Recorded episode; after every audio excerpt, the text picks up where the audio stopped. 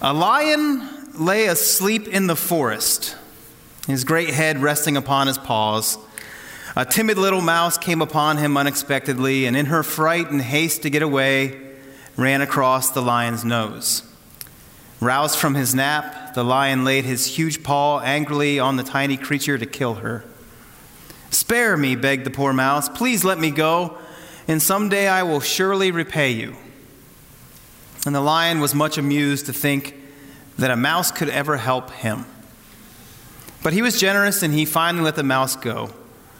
Some days later, while stalking his prey in the forest, the lion was caught in the toils of a hunter's net.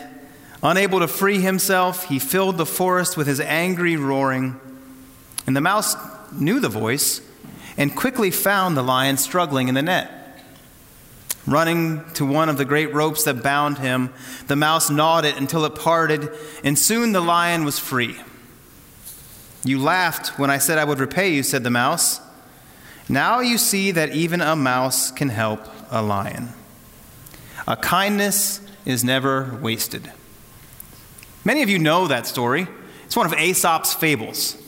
You're familiar with Aesop's fables? Those are stories that we were told as little children to teach us some sort of a moral lesson on how to live and how to be a better person. Uh, and you probably have your own favorite one. The one that I just read is mine.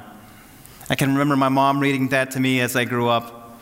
And these stories remind us that there are ways to live that make us better people. Sadly, our passage today, 1 Samuel 17, is a familiar one.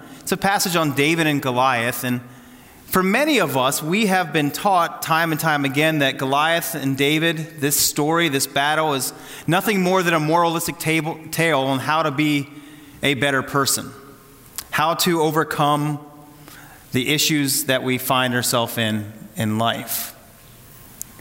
A few years ago, Malcolm Gladwell published a book titled David and Goliath uh, underdogs, misfits, and the art of battling giants. And with all apologies to Mr. Gladwell, uh, the story of David and Goliath is not intended just to simply offer lessons on how to defeat heavily favored opponents. Nor is this supposed to be a lesson that is used in corporate boardrooms on how to overcome the giant of competition or of debt. Or maybe some of us have even used it as the the giants in our life of weight and addiction. It's much, much more than that. This story is much, much deeper and richer than simply how to improve your life. And so, my hope for us today is that as we go into this story and as we leave our time together in the Word, we will see together that David and Goliath, this story, this passage in 1 Samuel 17, actually is about God's man achieving God's victory for God's people. So turn there in your Bibles today. We're not going to read all of it because it's many, many verses long. And we're going to work our way through this text, pulling out the main verses as we go through. But let's start by looking at verses 1 through 4, just as an overview. In 1 Samuel 17, verses 1 through 4, we see a repeating issue for Israel. The Philistine nation is once again battling Israel. You've heard of the Philistines before. They are a constant threat for Israel, they're a constant problem for them because they're their neighbors. And here in the, on the screen here, I'm going to show you a little map here of just so you can get a lay of the land of where they are. The Philistines were the neighbors to Israel to the west, and they were a nation that worshiped the pagan god Dagon. They were right next to Israel, and they were always attempting to encroach upon the land, the territory of Israel in increasing measure. And so, as chapter 17 begins, the Philistines have once again begun to move east into Israel. And there's a detail in 1 Samuel 17, verse 1 that says that they are actually encamped between Socoh and Azekah. Now, this area is actually the land of Judah. So it's actually in Israel. And so no longer are the Philistines just threatening to encroach, they actually have. And they've set up camp in Israel. And so it's quite a dangerous time for the nation of Israel. And the battle that we are reading about is this battle between the Philistine army and the Israel army. It's set in the valley of Elah. Now, this valley is an interesting area because it's a valley with two ridges on each side, and this is what we see in the battle as it occurs. We see on one ridge the nation, the Philistine army, and we see on the other ridge the Israeli army, and in the middle, on the plain, is where the battle was to ensue. And the problem is this if one army were to initiate the attack and leave their post in the ridge and enter into the valley, they would be vulnerable to attack by the other army. And so there's a standstill. And so, as we look at our text today, I want to address the standstill. And I want to address the main characters in this story. Our main characters, as we look at this, are the enemy, the army, the champion, and then lastly, the audience. Let's begin by looking at the enemy. Verses 4 through 10. Goliath, that's his name, needs no introduction, does he? We're very familiar with who Goliath was. In verse 4, we are told that this Goliath comes out, and his name alone means a lot to us.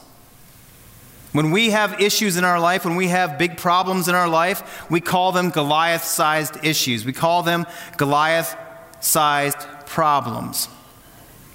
And in this passage, it's a really interesting engagement in describing Goliath Really, nowhere else in the Old Testament does the author use such detail to describe an individual. And so, as we look at this passage here in the verses 4 through 10, you're going to see a few details that are really important for us to pay attention to. Because the intent is this as you hear these details, they should cause us to be overwhelmed at the enemy that is in front of Israel. So, let's look at Goliath. Who was he? Verse 4 and there came out from the camp of the Philistines a champion named Goliath of Gath. Well, he's a champion. Does that mean he's an Olympic champion? Has he done something? Has he won the field day of the Philistines? Probably not. Maybe he did. We don't know. But this word champion is a unique word in that it's the only time this word is ever used in the whole Bible. And the word champion actually means man between. And so we can literally read this as the man between Goliath. Goliath was the man in between the Philistine army and the Israeli army in this battle. He was the representative of the Philistines, and for good reason. He was trained, he was naturally endowed for combat, and he was the one that they wanted to represent them before the other army. And so he was their champion. More than that, he was huge. Look at the Bible and what it says about his height. His height was six cubits in a span. Now, that's ancient measurements, and so it's come under some scrutiny of sorts. But he was nine feet nine inches tall. Just imagine that. Nine feet nine inches tall. No matter where you were that day, you saw this man. There was no issue in seeing him. And he was armed. Notice the detail of the armor that he had. Verse 5 He had a helmet of bronze. He was armed with a coat of mail, and the weight of his coat was 5,000 shekels of bronze. 5,000 shekels, 125 pounds of armor upon this man. So he wasn't just tall, he was tall and strong and able to move with this weight upon him. And he had offensive weapons. He had a javelin, which is probably a sword that is shaped like a moon, slung between his shoulders. And he had a spear with a head that weighed 15 to 20 pounds. An impressive figure. And he was loud. Now, at this point, you should probably think of the WWF or the WWE, those large wrestlers that stood out there and they just verbally assaulted their enemy before they attacked them. That's kind of the picture here. We see Goliath coming out loudly on a daily repeat for 40 days, verbally defying the nation of Israel. He was skilled at bringing about verbal assault. Look at the questions that he asks Israel in verse 8 and 9. And as the shield, we, shield bearer went before him, he stood and he shouted to the ranks, of Israel, the ranks of Israel, Why have you come out for battle? Am I not a Philistine, and aren't you servants of Saul? Day after day, those two questions given to the nation of Israel Why are you even here? Don't you see who I am? I know who you are. Day after day. And I began, I think that the, that began to wear a bit on the nation of Israel, don't you think? For 40 days, this man coming out and assaulting you verbally with words and questions about why you're there. And I imagine that the Israelites, as they stood on their ridge and watched this happen for 40 days, began to ask themselves that same question Why are we here? We're not, I'm not going to do anything about this guy. Are you? No. No? I mean, Saul has us here because we have to be here, and that's not good enough reason to fight this guy. Why are we here? And so, in those questions, though, Goliath, the enemy, exposed the weakness of Israel. And what is the weakness? He says to the nation of Israel that you should choose a man to come out and fight me. Choose someone that you think can battle me and come battle me. And whoever wins will win, and whoever loses will be the slaves of the other army. Let's just end this stalemate. Send someone, winner take all. Choose your man. Now, for Israel, this should be a rather easy answer, right? They did choose their man. In 1 Samuel chapter 8 verse 20 when they pled for a king before God, they actually said to Samuel in 1 Samuel 8:20, "Give us a king who will go out before us and fight our battles." They had their man. His name was Saul.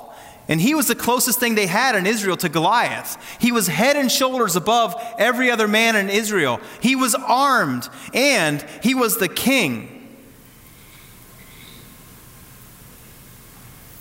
But for Israel in this moment, the weakness was that they had no king. And so, at the beginning of this passage, I, I, hope that as we begin, you see the enormity of the issues at hand. You see the enormity of the enemy. That Goliath is not just some mythical figure, he's an actual man, a man who came out and assaulted and defied the nation of Israel and assaulted and defied their king. But it's more than that. We see at the beginning of this passage that there is a very real and continual spiritual opposition to God and his people.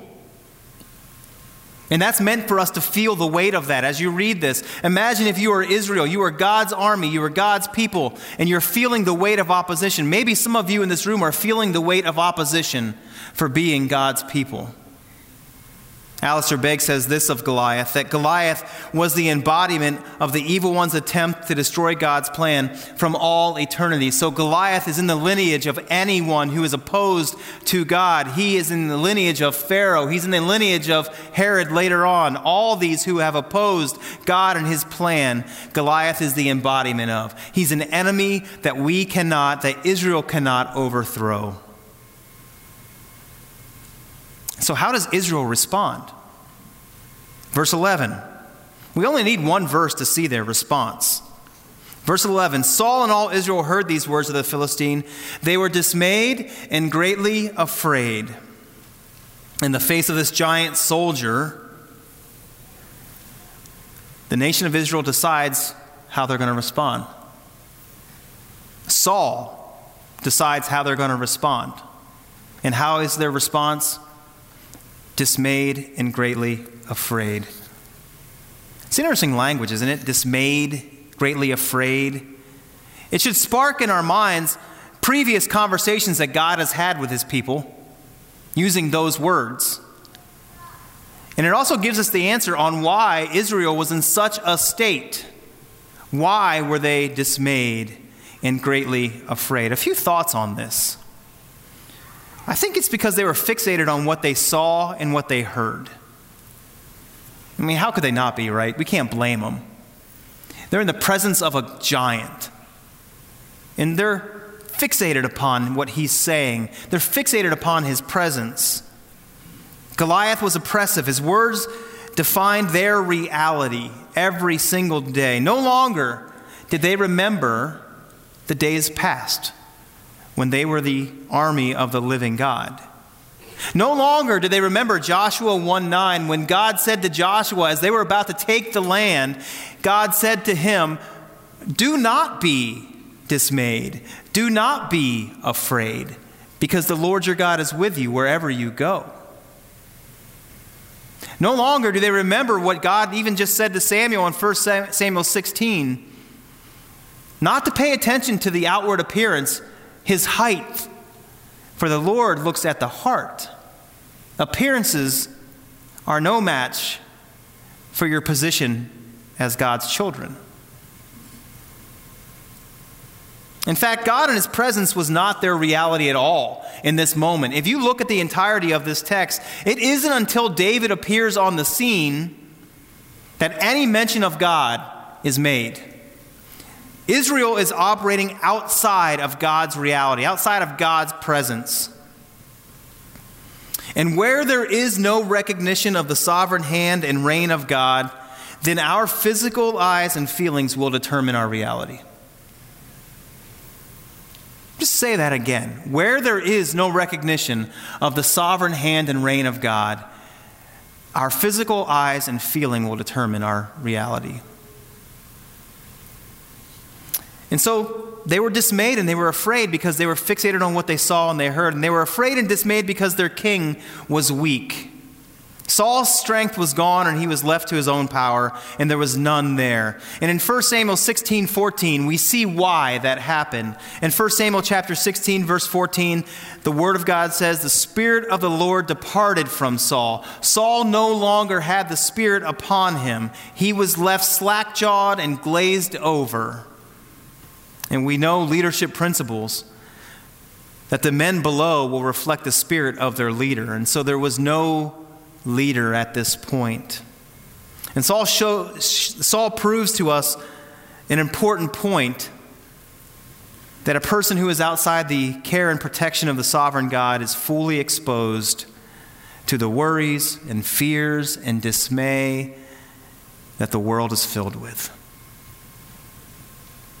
And so I, I hope you see the progression.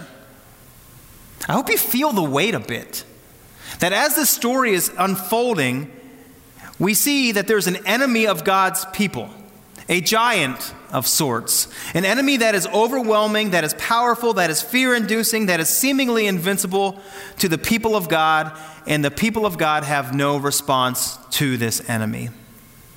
And so the question is forming for Israel at this point, and maybe for us today even who will step forward and be the champion of Israel?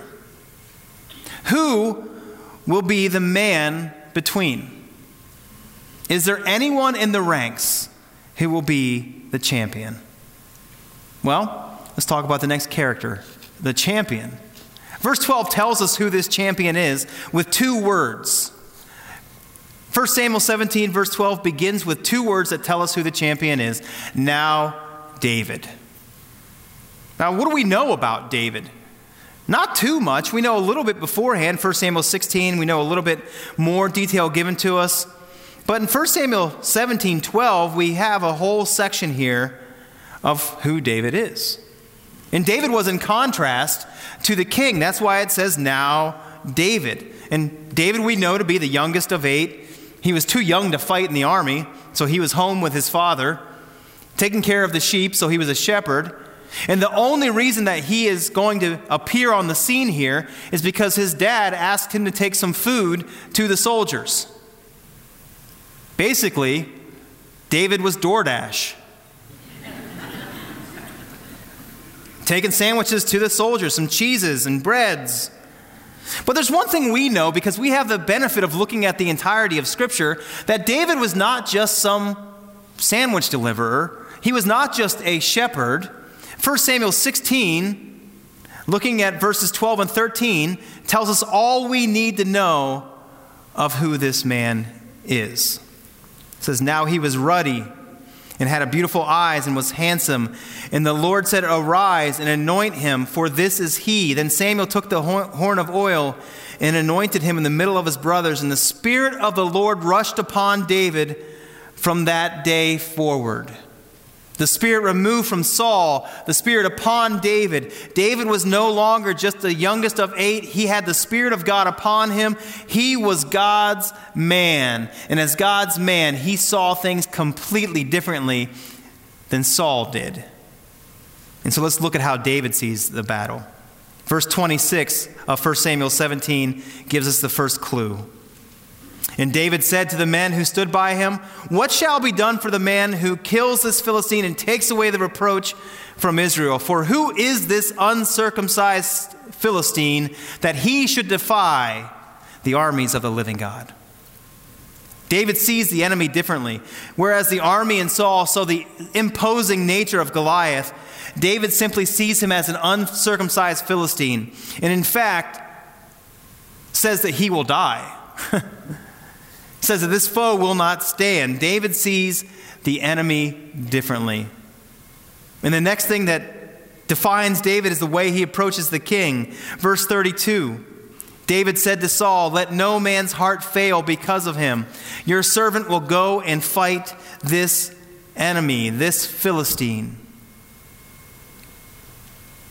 Who is this little man that comes in the presence of the king and then tells the king not to worry. David says to King Saul what King Saul should be saying to David.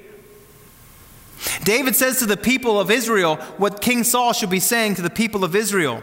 David's words to the king don't be afraid were outstanding words, outrageous words. Who is David to say this? Well, David is God's man. And so the moment that the Israelites were in was the very essence of fear, terror. But God's man enters in and says, Do not be afraid. God's man is able to speak peace into fearful and broken hearts. And David then says, Saul, I will fight for you. When we look through human eyes, this makes no sense whatsoever. And Saul even said it in verse 33 You're not able to go do this. You can't fight this soldier. You're not a soldier, and he's Goliath. And he's been a soldier since he was your age. You're young, you're small, you're inexperienced, and he's Goliath.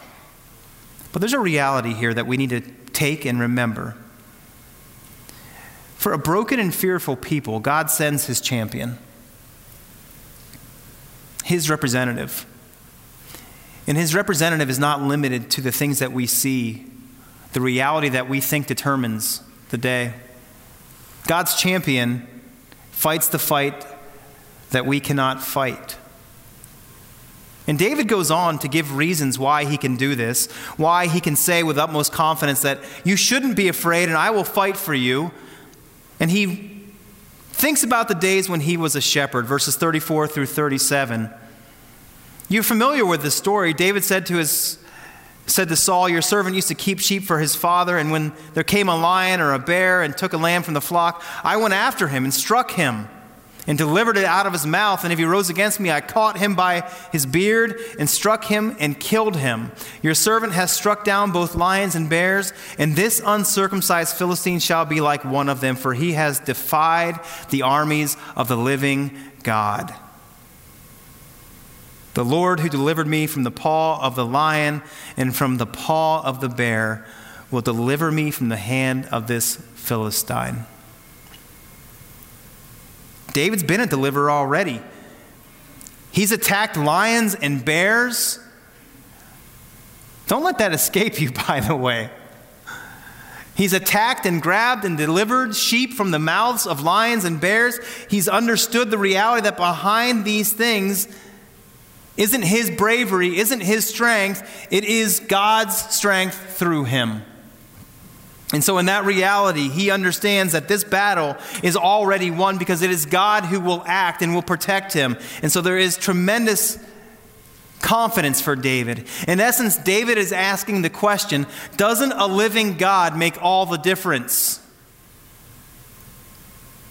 David saw everything differently because he knew that Yahweh delivers his people, which, by the way, as David gives this talk, to Saul, in verse 37, he uses the Hebrew word Yahweh. And that's intentional because that word Yahweh carries with it God's covenant faithfulness to his people. And so David is saying to Saul, Remember, Yahweh, the covenant God, is faithful and has brought you here, and he will see us through this moment. And so David boldly says that he can take on this giant. In verses 41 through 50, we see that that's exactly what he does.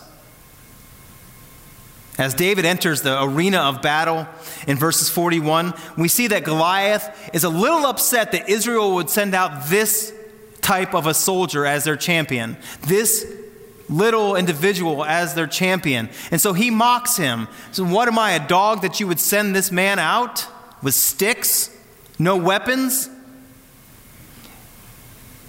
Well, the champion of God doesn't look like the champion of man. He isn't dressed like that champion. He doesn't exude the dominance that the world would expect a champion to exude. But that's the point, isn't it? David doesn't wear man's armor. He doesn't use man's weaponry. He doesn't even really engage man's tactics because God doesn't deliver his people in a way that would be expected. And as David approaches the Philistine in verse 45, I want us to pay attention to the sermon that David gives. He addresses the Philistine. He addresses Goliath. No one else would do this, but David does. And he says to Goliath to clarify exactly what is happening right now. He says, You come at me with a sword and with a spear and with a javelin, but I come, with, come to you in the name of the Lord of hosts, the God of the armies of Israel, whom you have defied. David hits the nail on the head of what is actually happening here. He contrasts the powers that are present. He says, You come with man's power, but that's nothing for the real power that is in front of you. I come in the power of the living God because serving a living God makes all the difference. And when God's man comes in God's power to do God's work, then the earth shakes and the powers of the world flee and fall. And notice that David says that he comes not in his name, not in Israel's name, but in the name of the living God. Understand this is a benchmark in the scriptures. Because this is the first time that someone has come forward in the Bible and says that he is a representative of the living God. God's man about to do God's work. And David clarifies the purpose of this battle. It is not just about defending the nation of Israel. It's not just about owning the valley of Elah. It's not even about destroying the Philistine army. The real purpose of this battle, verses 46 through 47, is clarified for us today. And the real purpose of the battle around us today is this This day the Lord will deliver you into my hand, and I will strike you down and cut off your head, and I will give the dead bodies of the host of the Philistines this day to the birds of the air and to the wild beasts of the earth, that all the earth may know that there is a God in Israel.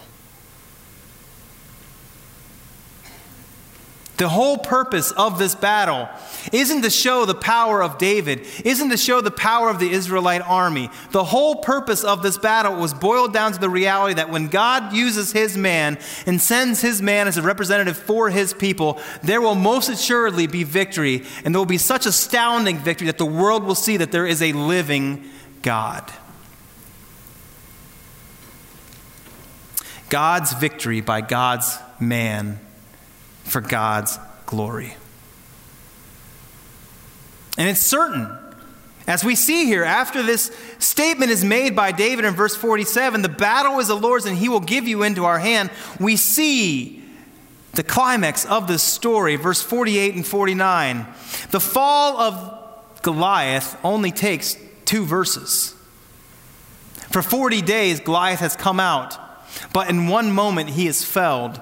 And that too is meant to show the contrast of powers.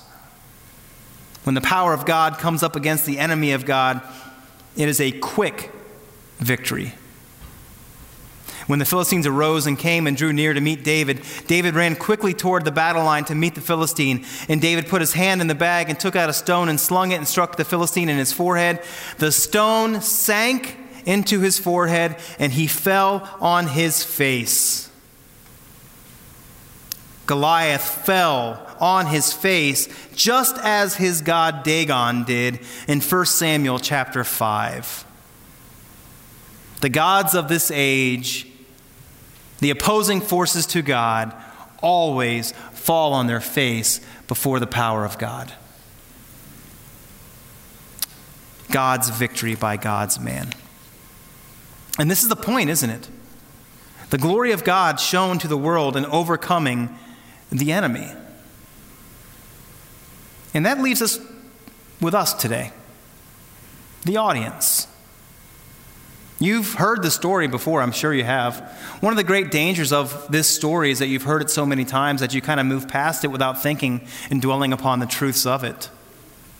And so I challenge us as the audience to understand the points of application that this story, David and Goliath, bring to us today.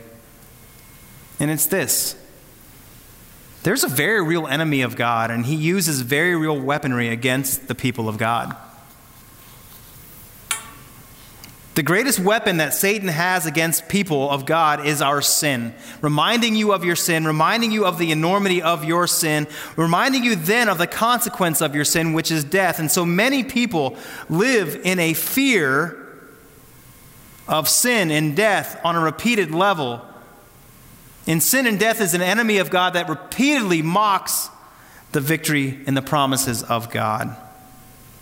And so many of us live a life that would be reflective of what was Saul's reality dismayed and afraid. And we know that we can't fight our sin, we can't fight the enemy of death.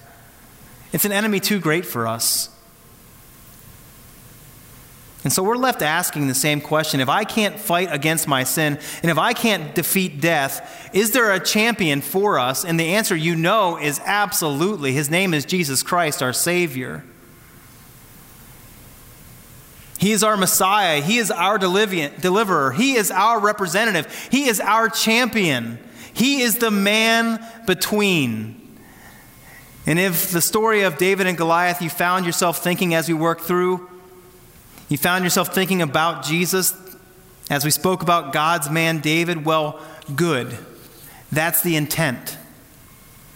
1 Samuel 17 isn't only about David's great faith. It's not only about David overcoming the giant of Goliath. 1 Samuel 17 is meant to point very clearly to the fact that God will ultimately send his man, Jesus, to undo the enemy that we cannot do. Colossians chapter 2, verses 13 through 15 in the New Testament, the Apostle Paul remarks on this. And I pray that as we read this right now, you'll be moved by what is being said here. And you who were dead in your trespasses and the uncircumcision of your flesh, God made alive together with him. Having forgiven us all of our trespasses by canceling the record of debt that stood against us with its legal, legal demands this he set aside, nailing it to the cross. And he disarmed the rulers and authorities and put them to open shame by triumphing over them in him, our champion. In Hebrews 2 14 through 15 tells us how Jesus did this. Since therefore the children share in flesh and blood, he himself likewise partook of the same things, that through death he might destroy the one who has power of death, that is the devil, and deliver all those who through the fear of death were subject to lifelong slavery. Even as we read that, we see that our champion, Jesus Christ, destroyed the enemy by the enemy's own weapon death. Jesus Christ destroyed death by defeating death, just as David severed Goliath's head using Goliath's own sword ultimately.